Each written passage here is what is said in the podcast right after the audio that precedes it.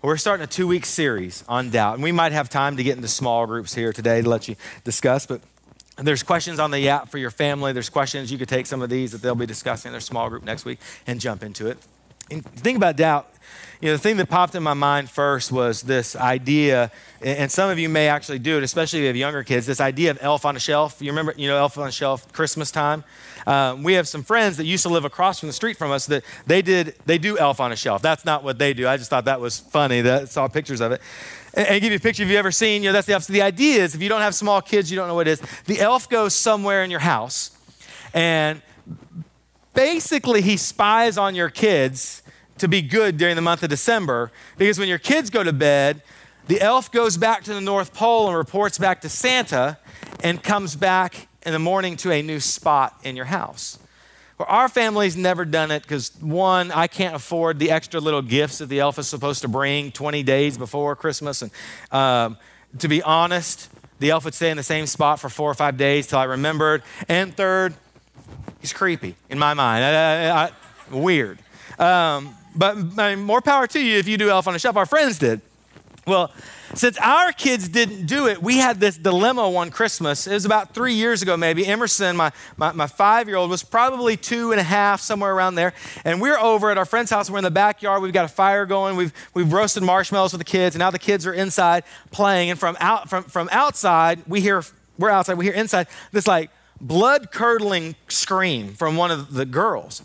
And so everybody jumps up and we run in, and our neighbor's daughter, who at the time is about six, I mean, is snot, crying, uh, I mean, just beside herself. It's like weeping and gnashing of teeth, biblical proportions. And, and you know, you, your heart's kind of racing, what's going on? And we look, and Emerson, who's like two and a half, has got, she's like holding the elf.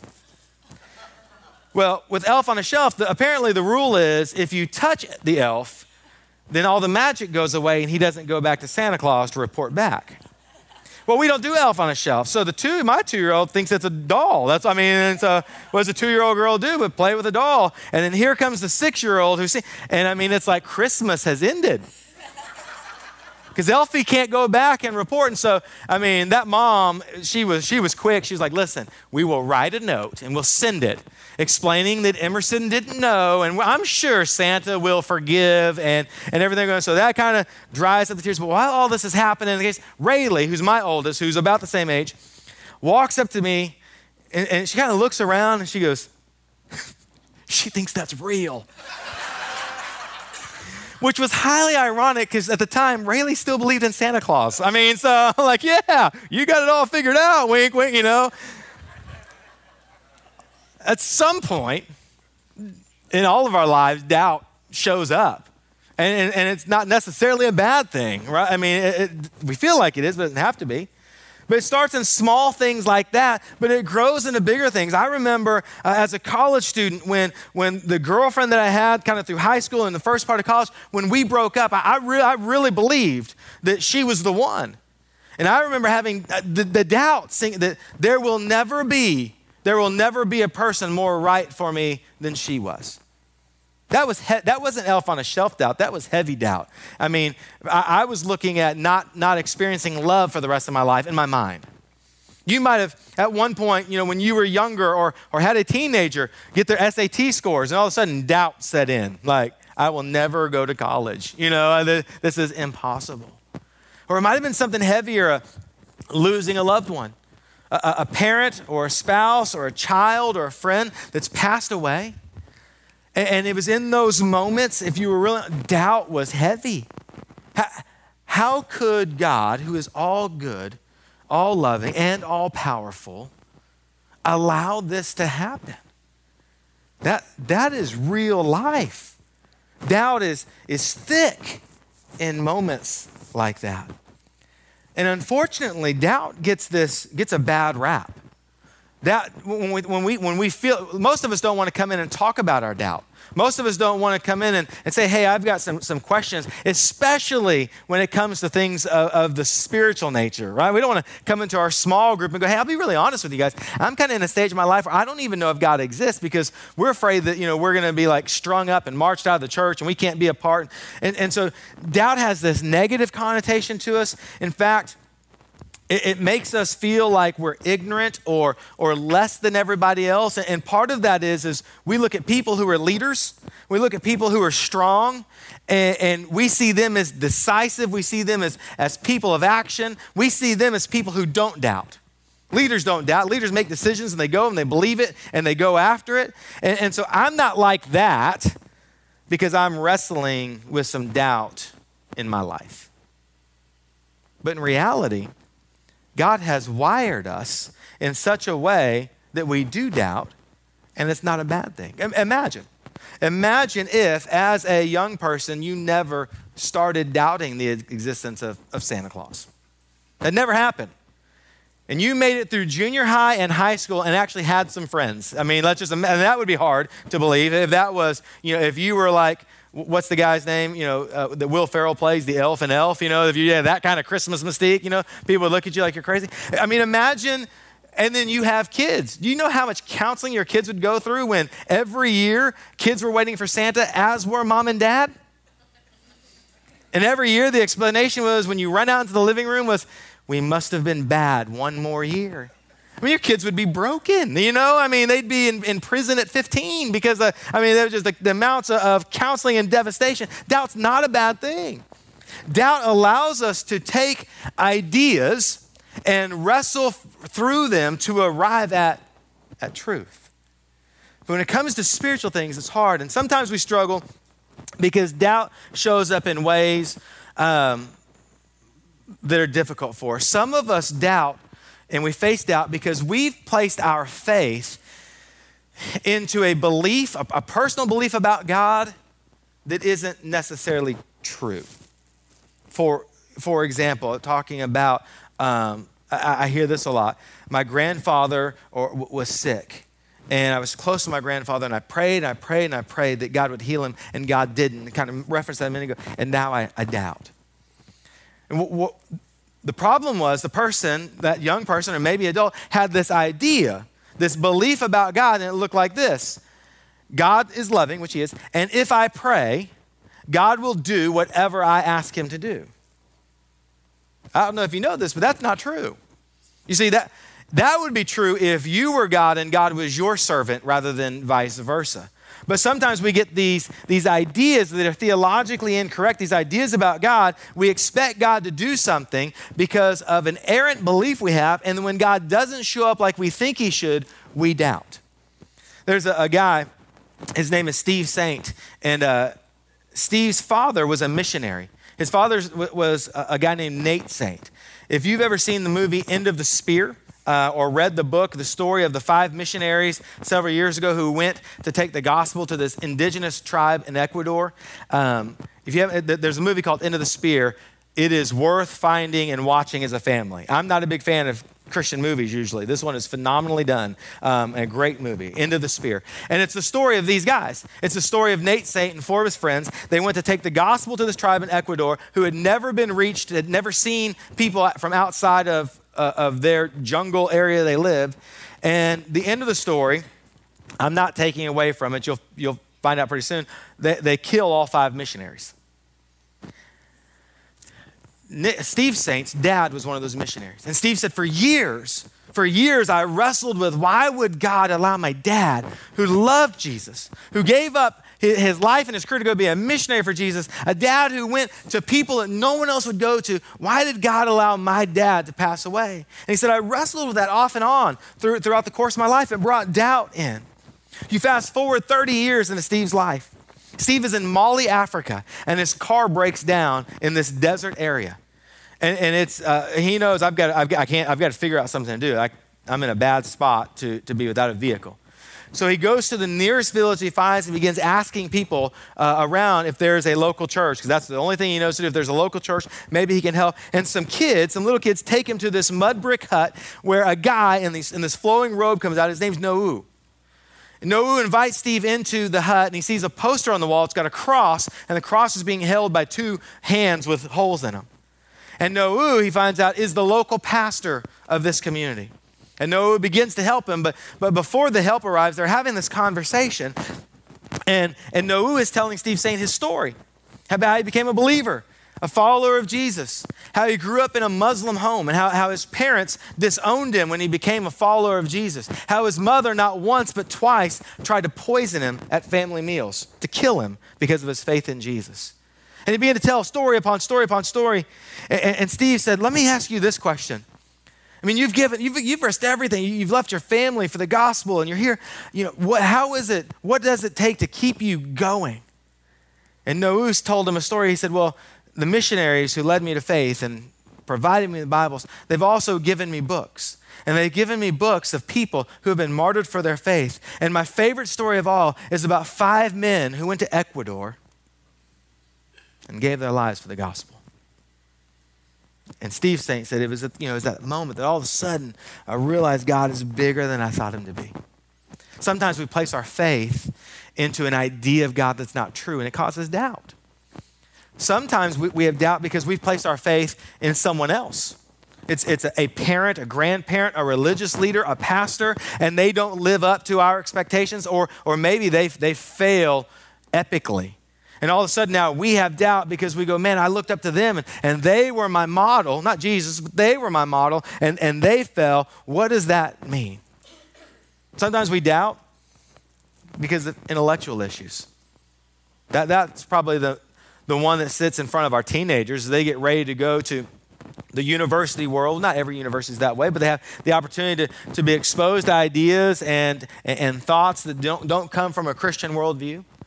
The intellectual things are thrown out there and it begins to make us question and wonder. I share with teenagers all the time. I was in an online conversation with a gentleman, and, one of the things he said, he said, What is the most, what's the, what's the foundation of what you believe?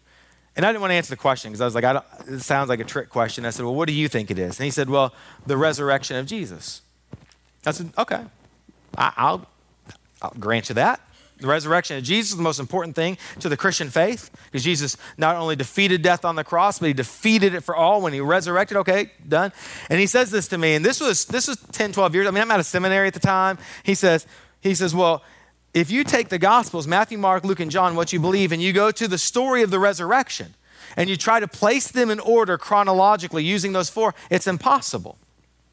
And I went, okay, challenge accepted, because I went to seminary and you didn't. So I go and pull out Matthew, Mark, Luke, and John, start timelining them out, start putting them into chronological order, and lo and behold, irreconcilable. And I'm going, huh, interesting.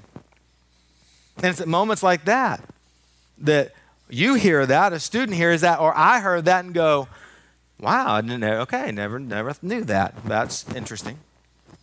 Now I'll give you the I'll give you the end because I don't want to leave you there. Before we move on, this is all free. You don't have to pay for this part of it. Because it, it does tie into what we're going to talk about at the end of what we do with doubt. I did know that there were answers. I didn't know the answers. All of a sudden, he's presented me with something that causes doubt, but I knew there were answers, so I started to go back and started to, to research and, and read, well, okay, what, what, what is said about this? And what I discovered was this most, uh, well, not most, almost all scholars, and even scholars who are not Christian, say this had the four gospels lined up perfectly, that should have and would have shed more doubt on the story than if they didn't. And I give this example to teenagers all the time. When I was in, in living in Germany, we had a, a rule in our family that before you went out on Saturday to go hang out with your friends, you had to do your chores for the week. I was in charge of dusting. Brian, my middle brother, was in charge of vacuuming. Brad, my oldest brother, was in charge of bathrooms. And Saturday morning rolls around, and my, my brother's leaving. His friend Dan Conroy showed up, and they're walking out the door to go hang out. And my mom's walking in the door from shopping or something like that. And she stops my brother and she says, Have you done your chores? Have you vacuumed? And he goes, Yes, ma'am, I vacuumed already.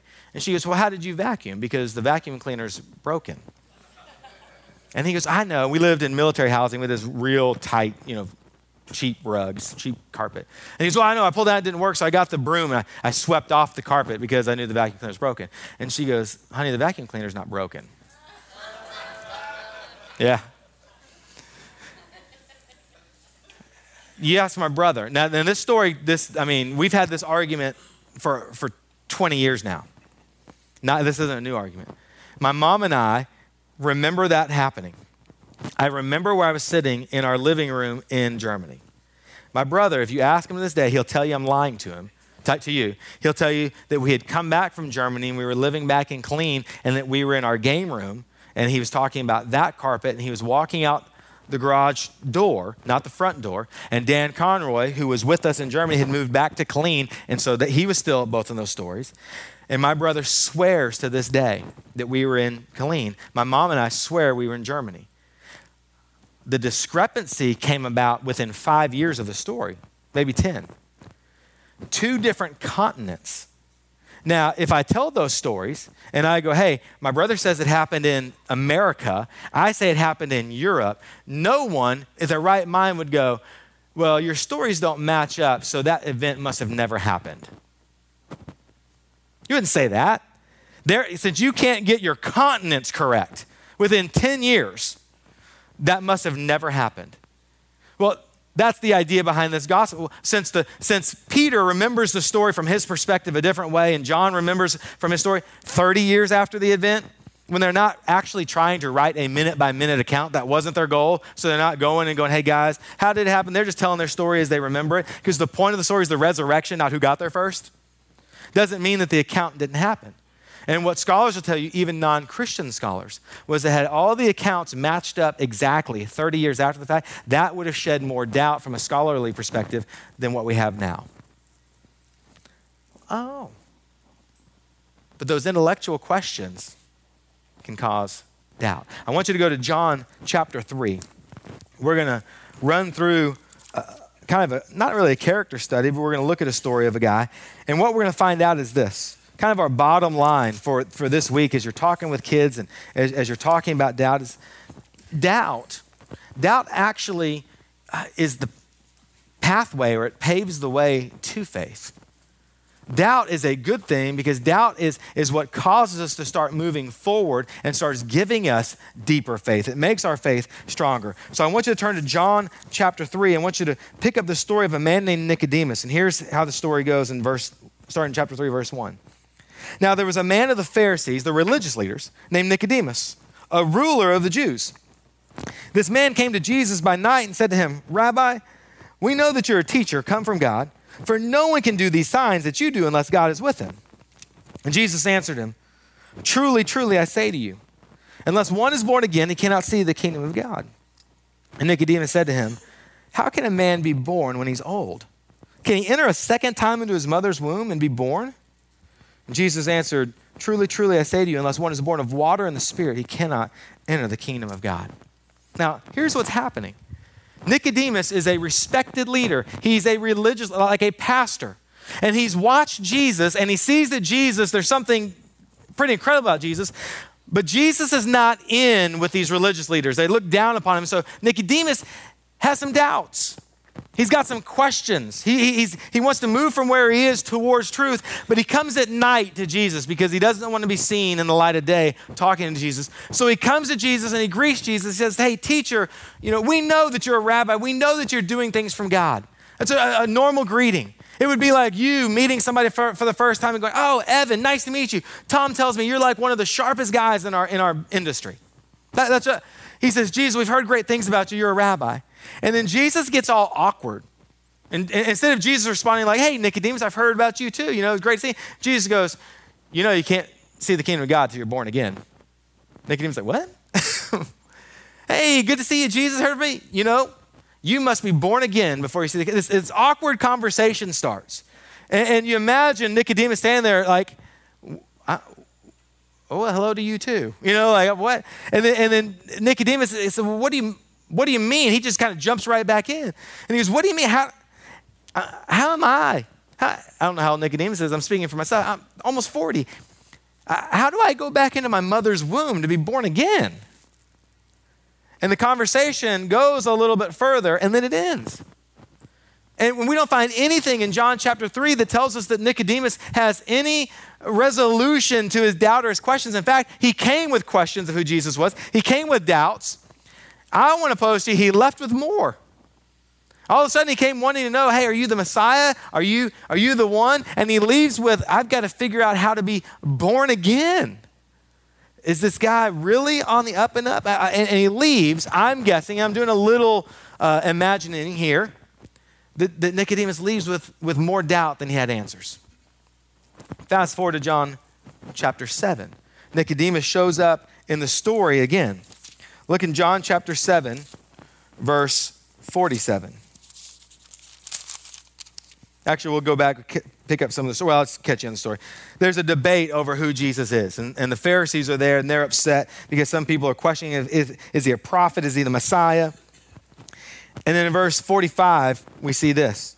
It says, The officers then came to the chief priests and Pharisees who said to them, Why did you not bring him? Meaning, why didn't you arrest Jesus and bring him to us? The officers answered, No one has ever spoke like this man. And the Pharisees answered them, Have you also been deceived? Have any of the authorities or the Pharisees believed in him? But this crowd that does not know the law is accursed. So they're going, Hey, Jesus is especially saying some incredible things. And the Pharisees say, Are you kidding? The religious leaders have not vouched for him. And look what happens in verse 50. Look who speaks up Nicodemus, who had gone to him before, what we just read, and who was one of them, said to them, Does our law judge a man without first giving him a hearing and learning what he does? And they replied, Are you from Galilee too? Search and see that no prophet arises from Galilee. Nicodemus leaves with doubt, comes with doubt, leaves with more doubt. And then we find him a few chapters later, and in the middle of his friends, he's got to be politically correct. But when they're going, hey, this guy Jesus, he's a fraud, Nicodemus is the one that stands up and he, he says, he, he, he verbalizes the process that he's been going through. Shouldn't we at least listen? Shouldn't we, shouldn't we give ear to what he's saying? Shouldn't we lean in and, and instead of just making a judgment that just says, no, he can't be the Messiah because we've already predetermined this, this, and this, maybe we should lean in. Maybe we should let our doubt pave the way for us to find out if this is worth believing or not. And he gets rebuked for it. For it. And Nicodemus shows up one more time in John chapter 19. You can flip there verse 38. Jesus has died on the cross. And at his burial, John chapter 19, verse 38, it says, After these things, Joseph of Arimathea, who was a disciple of Jesus, but secretly for fear of the Jews, asked Pilate that he might take away the body of Jesus. And Pilate gave him permission. So he came and took away his body, verse 39. Nicodemus also, who earlier had come to Jesus by night, came bringing a mixture of myrrh and aloes, about 75 pounds in weight. So they took the body of Jesus and bound it in linen cloths with the spices, as is the burial custom of the Jews. Now, in the place where he was crucified, there was a garden, and in the garden a new tomb in which no one had yet been laid. So, because of the Jewish day of preparation, since the tomb was close at hand, they laid Jesus there. Nowhere in Scripture do we get a whole lot of Nicodemus. Nowhere do we find out that Nicodemus had a, a, point in his life where he came and his doubts were all answered and he placed his faith in Jesus. We don't have that. So I am doing a little theological imagining again. But I want to line out some evidences for you of what's happened here. Nicodemus has come and he has doubt. But we find out later that he leans into that. He tells the, the, the other Pharisees, listen, Figure it out. Don't just assume. If you have doubt, try to get to the bottom of it. Let, let, let doubt pave the way to your faith and figure out if there's truth there or not. And then at the end, Jesus has died. And where are his disciples? The guys that have spent three years walking with him, seeing everything. Nicodemus has seen some things, the disciples have seen everything. They've scattered for fear, and you know, for doubt. How did this happen? Didn't Jesus say that like he was he was going to be the Messiah, he was going to be the new king? False understanding of the right theology. The disciples had it. Caused doubt. Have, have we been following the wrong thing all this? And they, they disappear. Everyone's gone except for two people. Joseph of Arimathea and Nicodemus. And Nicodemus, of all people, we, we see that Joseph of Arimathea has been a secret follower of Jesus because of the Jews. But Nicodemus is a Pharisee. Anything that Nicodemus does that's not by the cover of night is seen by everybody. He's a leader.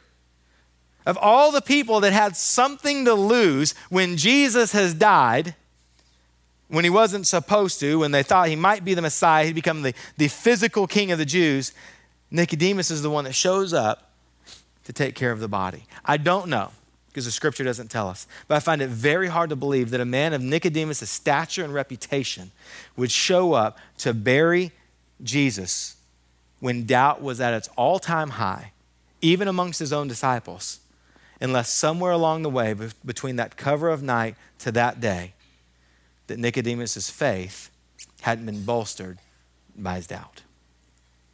Could be wrong. But what we do know is this doubt paves the way towards our faith.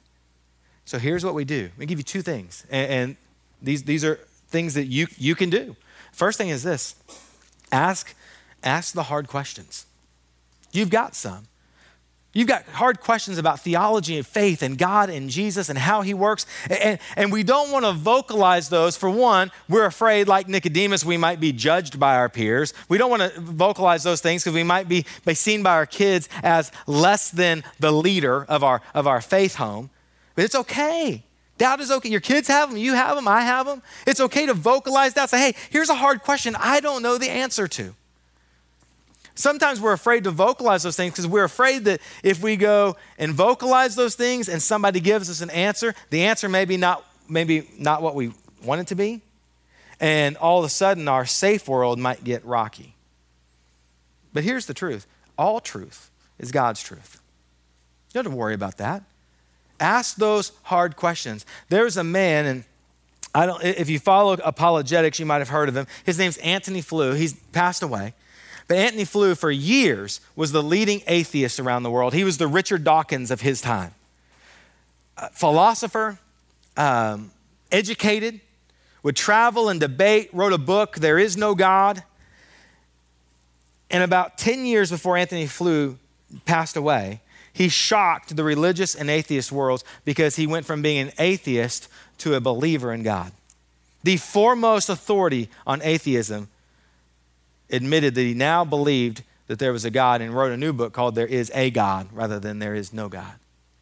And one of the things that he said he wrestled with uh, as he was a philosopher and wanted to chase after truth and wanted to, to find the answers was, was this idea that, that the world, that existence could come from happenstance, that it could come from chance. The idea that had been proposed to him by other atheists was that, that if you had an infinite amount of time and an infinite amount of material that at some point along the way life could happen. And so uh, uh, the, the illustration went this way if you put an infinite amount of monkeys in a room with an infinite amount of computers, with an infinite amount of time, at some point they would type out a Shakespearean sonnet. That, that was kind of the idea, it's just infinite time, infinite material, you could get life. Well, research was done by a group in Britain. And they took six monkeys, and not an infinite, put six monkeys in a computer in a room, in a cage, and came back a month later, and the monkeys had typed out 50 pages of text. Here's what they discovered in the 50 pages, there was not one word. With the understanding that I, or a space, and an I and a space would be a word. 50 pages, not one word anywhere in the midst. And it was that hard question that Antony Flew started to wrestle with and ask of, of ultimate existence. Now, he was asking it from an atheist standpoint, not a, a Christian, but he was asking that hard question, and it caused doubt in his life. It caused doubt in his intellect, and that doubt was what paved the way to this renowned atheist becoming a believer in God. Now, as far as we know, he never became a follower of Jesus but he admitted that God exists, and that's the only explanation I can give for the beginning. Hard questions are okay. You don't have to be afraid of them. Again, all truth is God's truth. Go after the truth, and that's our second point. Ask the hard questions, but then be faithful enough to go after the answers. You see, that's what I see all the time. I, I see, I, I hear stories of, of teachers in our local schools and even teenagers. They've heard one thing thrown out to them. Well, such and such, and usually it's an intellectual thing. This and this and this is true. And it's caused this doubt. And in reality, they've grasped onto that, but they've never done the hard work of chasing the answer to the end. They've never gone, you know what, I'm going to go see, I'm going to go read, I'm going to go ask some questions to find out this thing that's caused me doubt, reconciling the resurrection and the gospels. I'm going to do the work to find out what really is true. And again, sometimes we're afraid. Well, what if we find out that evolution really is real? And then all of a sudden, what do I do? Because I've, I've kind of discounted it. I'll tell you this evolution has a lot of problems on a scientific level. Not, not a, you can throw religion and the Bible out and not even have the debate, and you can win the evolution argument based on science alone. The only reason why it's still around is because when you have a naturalistic worldview, like most scientists have, there's no other alternative. There's no other plan B. So we have to stick with plan A and hold on to it as tightly as we can, even though it's falling apart around us. Because the only other answer from plan A is to take a, and adopt a supernatural worldview. And a scientist who's been trained in a naturalistic worldview can't do that. So it's not, it's not about faith in science, it's about science and science. Again, that's free, you don't have to pay for that. Um, but we've got to chase after the answers and we've got to go find them and be faithful to understanding what is true. You know, William Lane Craig, Christian apologist. Richard Dawkins, again, today's foremost atheist, who's written all kinds of books and he's the new, new atheism. Do you know? Here's what people don't know William Lane Craig has offered multiple times over and over again to, de- to debate Richard Dawkins. Name the time and place, we'll get together and we'll debate. You know, Richard Dawkins has declined every time. He's afraid to have the debate with William Lane Craig. Do you know that there are guys like Gary Habermas, who's at Liberty University, and a friend of mine who taught, took class with him? Habermas is an incredible apologist. My friend asked him, he said, Hey, how many times when you go and do debates, they go and debate places, and, and a debate isn't just an argument. In a formal debate, there's a winner that's declared. There's either a panel of judges or the audience votes and decides who gave the most intellectual reasoning, the, be- the best argument. Habermas has debated, debated atheist upon atheist upon atheist all across the country. My buddy asked him, he said, Hey, how many times, have, how many times do you win? How many times do you lose? And he said, My friend said, Habermas looked at him. He said, It was like he had never even thought through that before. And he said, You know, and he wasn't being prideful. He said, I, I've never lost. Truth is out there. You don't have to be afraid of the hard questions. Go after it. And what you'll find is that your doubt paves the way to faith. But I will say this there will always be questions that you don't know the answers to. Always will be. There's always going to be things that we can't give a, a, a good answer because some of it is faith. That, that's just true. But we look at the evidences. Years ago, my nephew and niece, who are now one's in college and one's going to come graduate in high school real soon, when they were little kids, um, I mean, Sarah was like diapers toddling around. Devin, my nephew, came to my brother and knocked on his door and he said, Dad, Sarah has colored all over the, the, the door. And so Brian walks out and he looks out and there somebody's taken marker or crayon and they've colored all over the door. Brian didn't see it happen. All he has is Devin's, you know, tattling, saying, Hey, Sarah did it, and Devin's getting her in trouble. And so Brian walks over and he looks at it and he says, Sarah, come in here. And Sarah toddles in to the room and he hands her a crayon. He says, Sarah, I want you to go color on that door. And Sarah toddles up to the door and she reaches her hand up. He says, I want you to reach as high as you can. And she reaches her hand up as high as she can, and she's below all of the coloring. And Brian looks at Devin and he goes, Huh, interesting. Your sister can't reach that. And Devin looked at him without missing a meaning. He goes, Yeah, I know. I think she got the stool out of the bathroom. Didn't see it. There's some reasoning that could be an explanation.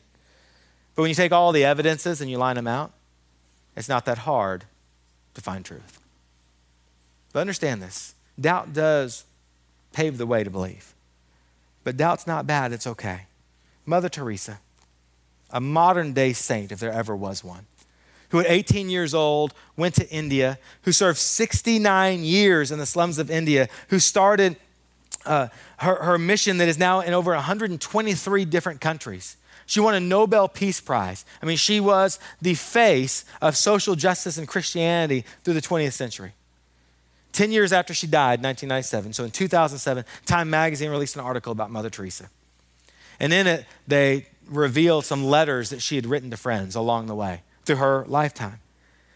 And in her questions, she in her letter, she expressed her questions and her doubt. Some of her questions is Is heaven real? Is Jesus real? Other ones that were equally as deep. Mother Teresa, right? I mean, if somebody called you Mother Teresa, you'd take that as a compliment. Doubted. had questions about faith. It's okay. But ask the hard questions. Let those questions drive you to the answers and let doubt become a pathway to faith.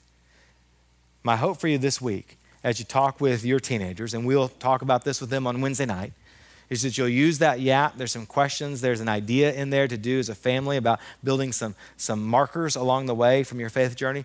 Do some of those things, but don't let this, this concept of doubt or the hard questions that your kids might ask cause you to shy away from the spiritual conversation. They're going to ask you questions you don't know. People ask me questions that I don't know. But when they ask me those questions, it's helped me to move further in my faith. How are we doing on time? So, not real well. Okay. Um, then we won't have our small group questions. Um, but I want to encourage you to have those questions at home. It's a good thing. Don't be afraid. Here's something you can do write down some hard questions you have, let your kids add to those hard questions, and then as a family, go figure out the answers. Don't be afraid, because all truth is God's truth, and it'll lead you closer to Jesus. I'm